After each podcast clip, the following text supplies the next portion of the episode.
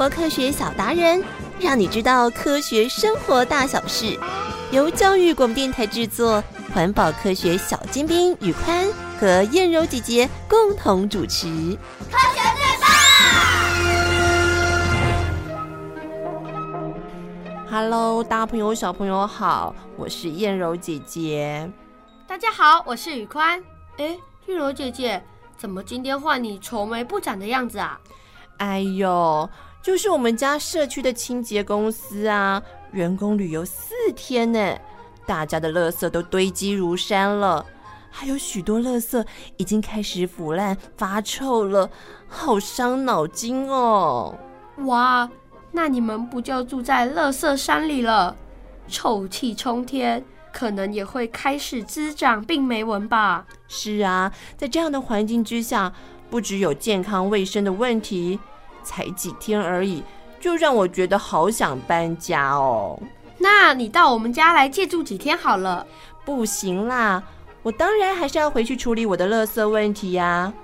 不过现在不止我想搬家，连南极的小动物们也出状况，好想搬家哦。哇，南极有状况，状况剧来了！哎呀呀呀，又有状况啦！南极变成垃圾堆。南极大陆位在于地球的最南端，距离其他陆地十分的遥远，气候非常的寒冷。但是在这美丽的南极海岸，动物们却出现了奇怪的症状。哎，赤儿先生早啊！海鸟先生早，哎，今天怎么只有你一个人呢？是啊，好久都没见到海鸟太太跟你家女儿了哎。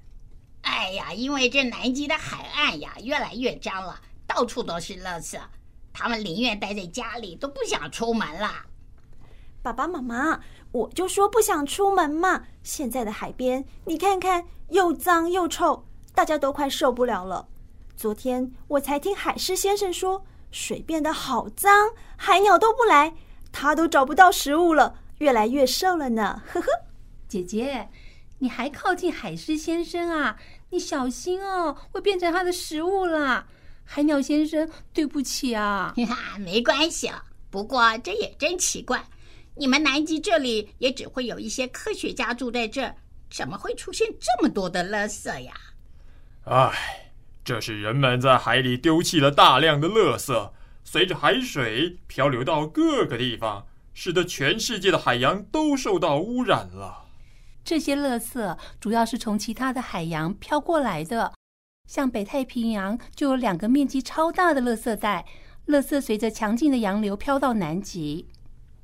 哦，还有越来越多的人到南极观光，观光客呢就随意丢弃的垃圾，日积月累啊。就成了垃圾堆了。南极的气候寒冷，垃圾不容易腐坏，更不容易分解。更可恶的是啊，你们还记得上次那艘大船翻覆之后，那些漏油啊，不止污染了海域，影响我们的生态，害许多的动物朋友们都生病了。还有我的漂亮羽毛都沾到臭臭脏脏的油，洗都洗不掉，害我被同学笑。哎。弟弟呀，你的脸色怎么不太好啊？你你不舒服吗？妈妈，我觉得肚子好痛哦。糟糕，你最近吃了什么呀？我也不知道啊，好痛哦。啊，我的肚子也好痛哦。哎，糟糕啊！你们会不会吃进了塑胶微粒呀？塑胶为例。海洋垃圾有一半以上都是塑胶。塑胶经过风吹日晒之后，慢慢的会变成小碎片，最后都会变成非常非常细小的微粒，让我们小动物们在不知不觉中吃进肚子里了。小动物吃下去之后啊，哎呦，会消化不良，甚至因此而死亡啊！啊，这么严重啊？那爸爸，我们该怎么办？好可怕哦！我不要死，我也不要死。哎哎哎哎，孩子们不要慌，哎哎，乖乖乖，我们先去看医生。好。那海鸟先生，我们先走喽。好好好，哎，赶快去看医生啊！哎呀，我们南极的生物啊，真的需要人类从爱惜海洋开始啊，减少海洋的污染，我们才能平安的生存下去啊！电柔姐姐，怎么办？南极的小动物们也发出求救的讯号了。是啊，南极这样一个人烟稀少的地方，也被垃圾问题所困扰。哎，对啊，真的好奇怪哦，人类制造的垃圾竟然可以随着海洋漂流全世界，跑到了这么遥远的南极洲。我们都知道，大海是所有河流所汇合的地方，而且人类很早就知道海里也有小河流哦。海里也有小河流，所以小河流也会在海里流动吗？对，海水会沿着海里的小河流不停地流动。如果我们把船开到海里的小河流，不用加速，也能够慢慢的航行。大海里面的这个小河流呢，就叫做洋流。那就是企鹅爸爸说的带了垃圾到南极的洋流。是啊，洋流会带来丰富的食物。不过也会带来垃圾，而且洋流还会使地球气候变温和，对于人类是很重要的哦。所以要解决洋流所形成的垃圾带，那就一定要先了解洋流的运行。那我们就要来动动脑，想一想，小朋友你会怎么做？今天在节目当中，为大朋友、小朋友邀请到《新小牛顿》杂志发行人牛贝贝，牛贝贝好。各位大朋友、小朋友，大家好！是我们今天要跟大朋友、小朋友来讲到的是南极的人不多啊，可是为什么南极有这么多的垃圾跑到这里来了呢？无人的小岛怎么也会有垃圾在这边呢？到底这些垃圾是怎么来的？听说有一个很重要的海里的河流在这里形成了一个很大的波动，带给了垃圾很方便的旅游计划哦。是啊，是啊，嗯，喜欢看那个卡通影片动画的人就知道，尼莫。他在《海底总动员》的时候，他是跟着一个很奇怪的通路在走的，那个就叫做洋流啊。哦，洋流就是地球因为自转，地球会转嘛。嗯，那因为自转，所以它造成地球上百分之七十的这个水，它会有一个一直持续不断的一种流动的模式，而这个模式。因为已经几十亿年了，所以它就一直这样默默的在走着。这个洋流对地球很重要，对地球上的生物也很重要。是为什么呢？因为尼莫的爸爸如果不是因为这个洋流，他找不到小尼莫了。这是什么原因呢？就是他会把鱼类带到他们本来去不了的地方，他会把生物的浮游生物带到。他们原来不是他生活的地方，嗯，那当然也因为这个原因，所以他就会把人类产生出来的垃圾也带去那个地方不生产垃圾的地方。所以你看哈，现在是一个地球村的概念，也就是说，我家的垃圾跟你家的垃圾实际上。都是垃圾，都是地球的垃圾，所以不可以偷偷的觉得说，反正我家没有人看到，哦，这样就好了，不行哈。是是是，所以洋流在我们的这个大海当中的运行，事实上它也带给了很多动物的食物。那如果我们没有这样子个洋流的话，或者是这个洋流有什么样子个波动的话，会不会造成我们气候的或者是我们的环境的一个改变呢？当然。像以前我们常常讲，台湾的附近因为黑潮经过，日本也是。那黑潮是什么？它就是一个洋流。它为什么叫做黑潮？是因为它颜色比较暗。那为什么颜色比较暗？因为里面的营养素比较多。为什么营养素比较多？就是里面有很多各式各样的营养，所以呢，鱼类喜欢到黑潮里面去。黑潮就是一个免费的自助餐洋流店，进去的鱼都可以吃饱饱的出来。你听这样讲，不是就很开心了吗？所以黑潮它里面提供各式各样的食物给。植物给动物给浮游生物，那当然里面就是因为有很多的这些营养品在里面嘛，哈。好，那这个黑潮就是一个洋流，那这个黑潮它带动的是鱼类的资源，所以只要有黑潮经过的国家，大家都好欢迎他。对啊，就站在那里拿一个篮子，然后就可以捕到很多鱼。嗯、可是现在人类发现，嗯，黑潮里面的鱼越来越少了。哦，为什么？对，为什么？黑潮里面营养继续，但是为什么里面的鱼类变少了？因为人类捕捉了太多小幼苗的鱼，嗯、所以这些鱼来不及长大就被我们吃到肚子里面去了。第二个就是洋流里面。带入了太多的垃圾，所以鱼类们不知道，以为说啊，跟以前一样，这个都是营养品，然后就吃下去了。是，比如说我们常常讲的一个名词叫做幽灵水母。那塑胶袋在海洋里面看起来像水母，所以不管是海龟啦、鱼啦，就一口把它吃进去。可是因为塑胶袋是不能消化的，所以吃到肚子里面它就卡住了。嗯，卡住之后。它就只能活活饿死。嗯，好，那这个活活饿死怎么造成的？就是因为洋流里面的垃圾造成的。那这个洋流它带动的这个垃圾会停在哪里呢？当这个洋流在某一个地方变慢了，它就像水流一样，在比较平坦的地方它会变得比较慢，所以这个时候垃圾就会在那里聚集。所以我们在地球上有三到五个像这样子的洋流造成的。垃圾场是离我们最近的一个叫做亚洲垃圾场。是亚洲垃圾场，就是因为转转转转到这里，然后就停下来。那有多大嘞？你可能很难想象哈，很难想象它到底有多大。就是像美国领土那么大。哇，哇，怎么那么大？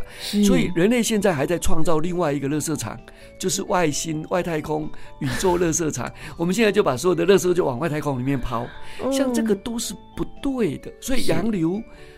这个垃圾场谁造成的？人类，人类，它会造成什么结果？嗯、就是所有的垃圾会因为洋流，所以到处乱跑，然后跑到洋流比较慢的地方，嗯，它就会在那里聚集、沉淀。害那里的老百姓，害那里的生物，然后这些生物又透过洋流再回流到我们的身边，然后你又再把它吃到你的肚子里面去，是，所以你的肚子里面就有很多的不应该有的东西。另外，洋流还有一个很重要的功能，嗯，就是它会。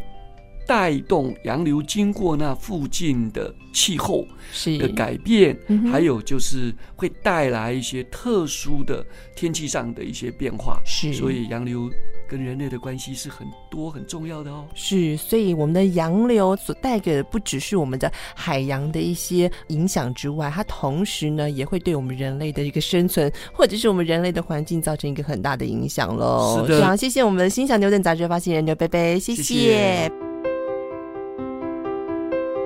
每次夏天我们到海边玩的时候，从来没想过不小心留在海滩上的保特瓶，有一天会随着洋流到了其他国家，或甚至北极、南极这些地方。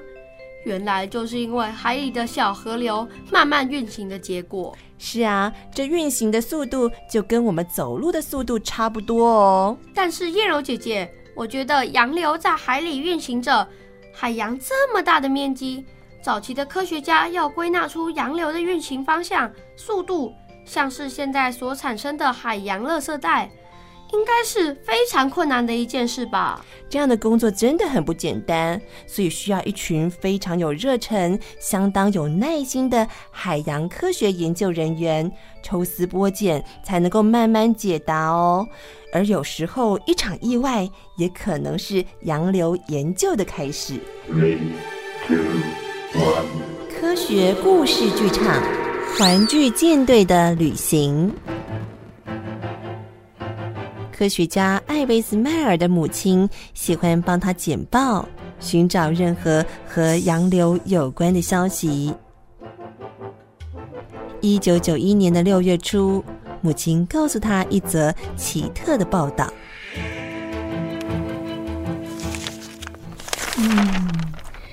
这则新闻很特别，哎，迈尔，你看看，竟然有上百只的球鞋冲上加拿大，哎，还有美国的太平洋沿岸各处的海滩，哎，这这会是什么问题呢？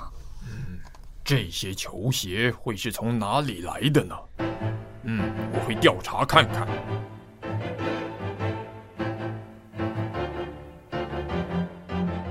他答应母亲后，便开始四处查访，总算了解这些鞋子的来源。一九九零年的五月二十七号，有一艘货船从韩国航向洛杉矶途中遭遇了暴风雨，总共有二十一个货柜落海，其中的五个货柜里装了将近八万双鞋，一直到一九九一年初。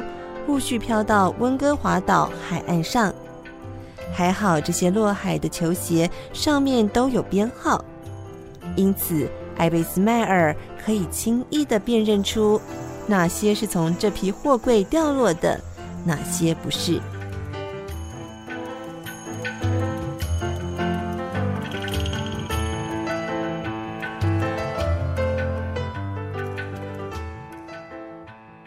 艾贝斯迈尔和他的伙伴以电脑的表层洋流模拟城市计算气象、风力和海流等因素，推测出球鞋可能被冲上岸的时间和地点。这个城市原本用来评估海流对鲑鱼迁徙的影响，是以生物为研究对象。现在必须要测试是否也适用在无生物上。因此，他们根据预测结果，来到这些海滩附近，四处询问发现球鞋的当地居民和海滩拾荒人，来验证电脑程式计算的正确性。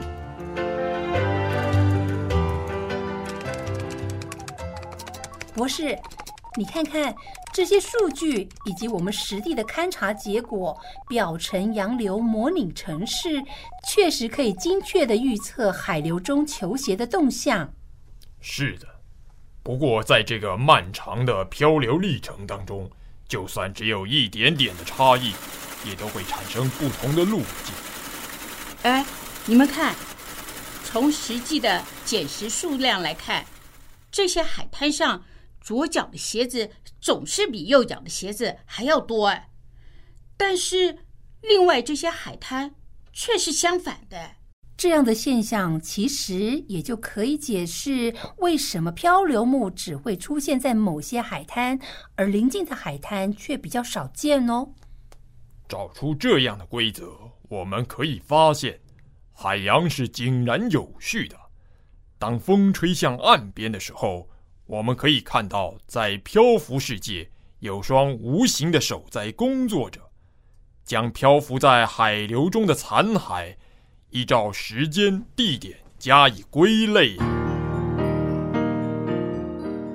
令人惊奇的是，这些球鞋即使在海中漂流了三年，仍然很好穿，内部也依然光滑柔软。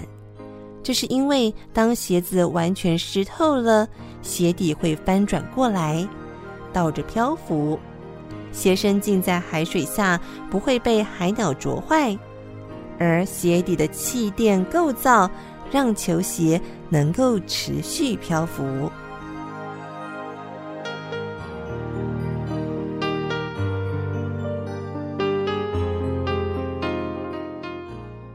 一九九二年。艾维斯迈尔看到一则新闻。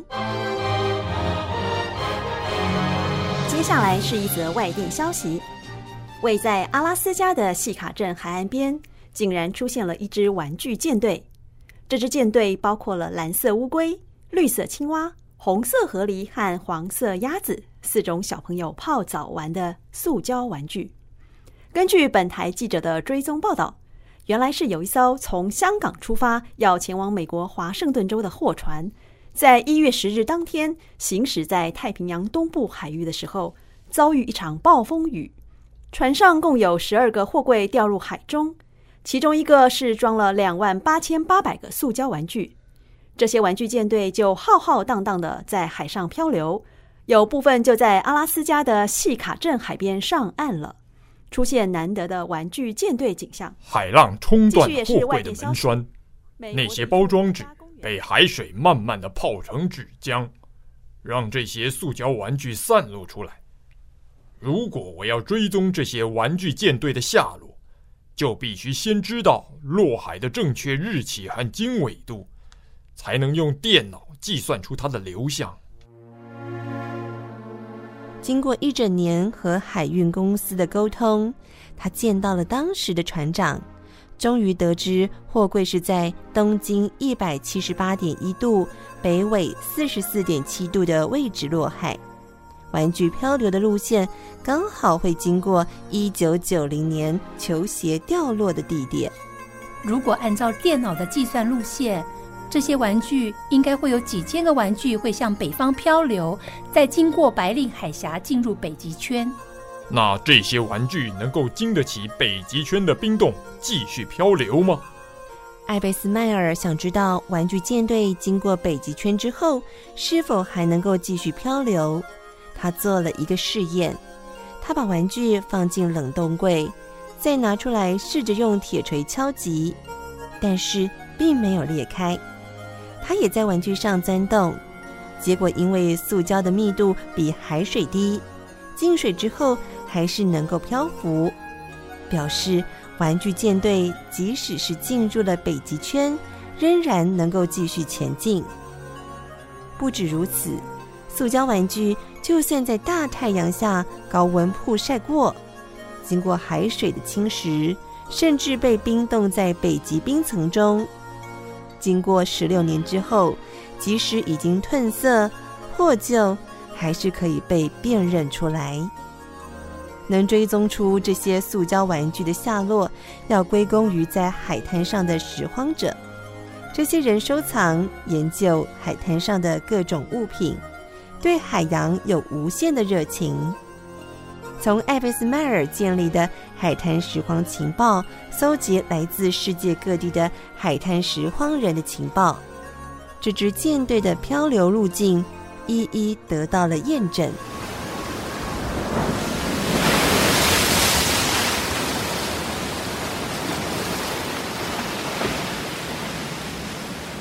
博士，从海滩上的拾荒者十六年来的回报数据统计已经完成了。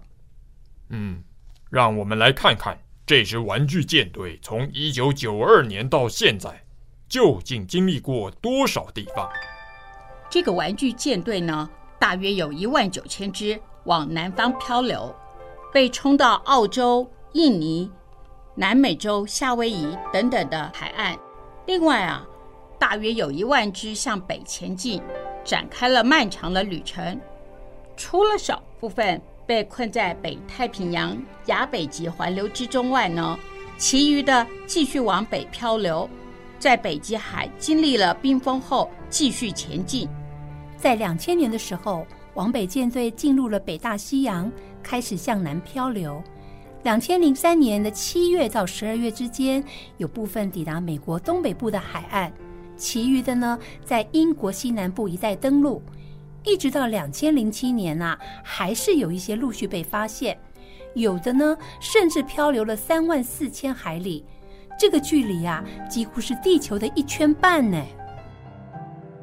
这对海洋科学来说是一种无价的研究，因为这些玩具帮助标示出洋流的图表，它们比科学家用来研究洋流的浮标还要准确。而且，捡到塑胶玩具的人也乐意告诉研究人员他们的发现。对这些人而言，捡到玩具比捡到宝物更高兴呢。从球鞋事件开始，到统计玩具舰队被冲上岸的时间和地点，经过十六年，艾贝斯迈尔解开了海洋环流之谜。运用其他科学家提供连续三十五年的水温和盐度的数据，他以电脑模拟出北太平洋亚北极环流的运行模式，计算出漂流物以平均约三年的周期在大海中环绕，结果和漂流物上岸的统计不谋而合。艾贝斯迈尔说。根据这个玩具舰队的漂流历程、电脑的运算、海滩拾荒者情报的汇整验证后，我们确实可以找出洋流的周期性了。我们用最简单但缓慢而费力的方法，研究环流的绕行周期，证明每个环流都有固定的运行节奏。而且，环流不只是单一的轨道，每个大轨道中还包含了许多小轨道，而有些小轨道还会专门聚集漂浮物。形成庞大的海上垃圾带。垃圾带上几乎含有任何可以漂浮的东西，而根据研究，现在已经知道各大海洋的八个垃圾带加起来的面积是美国的两倍大。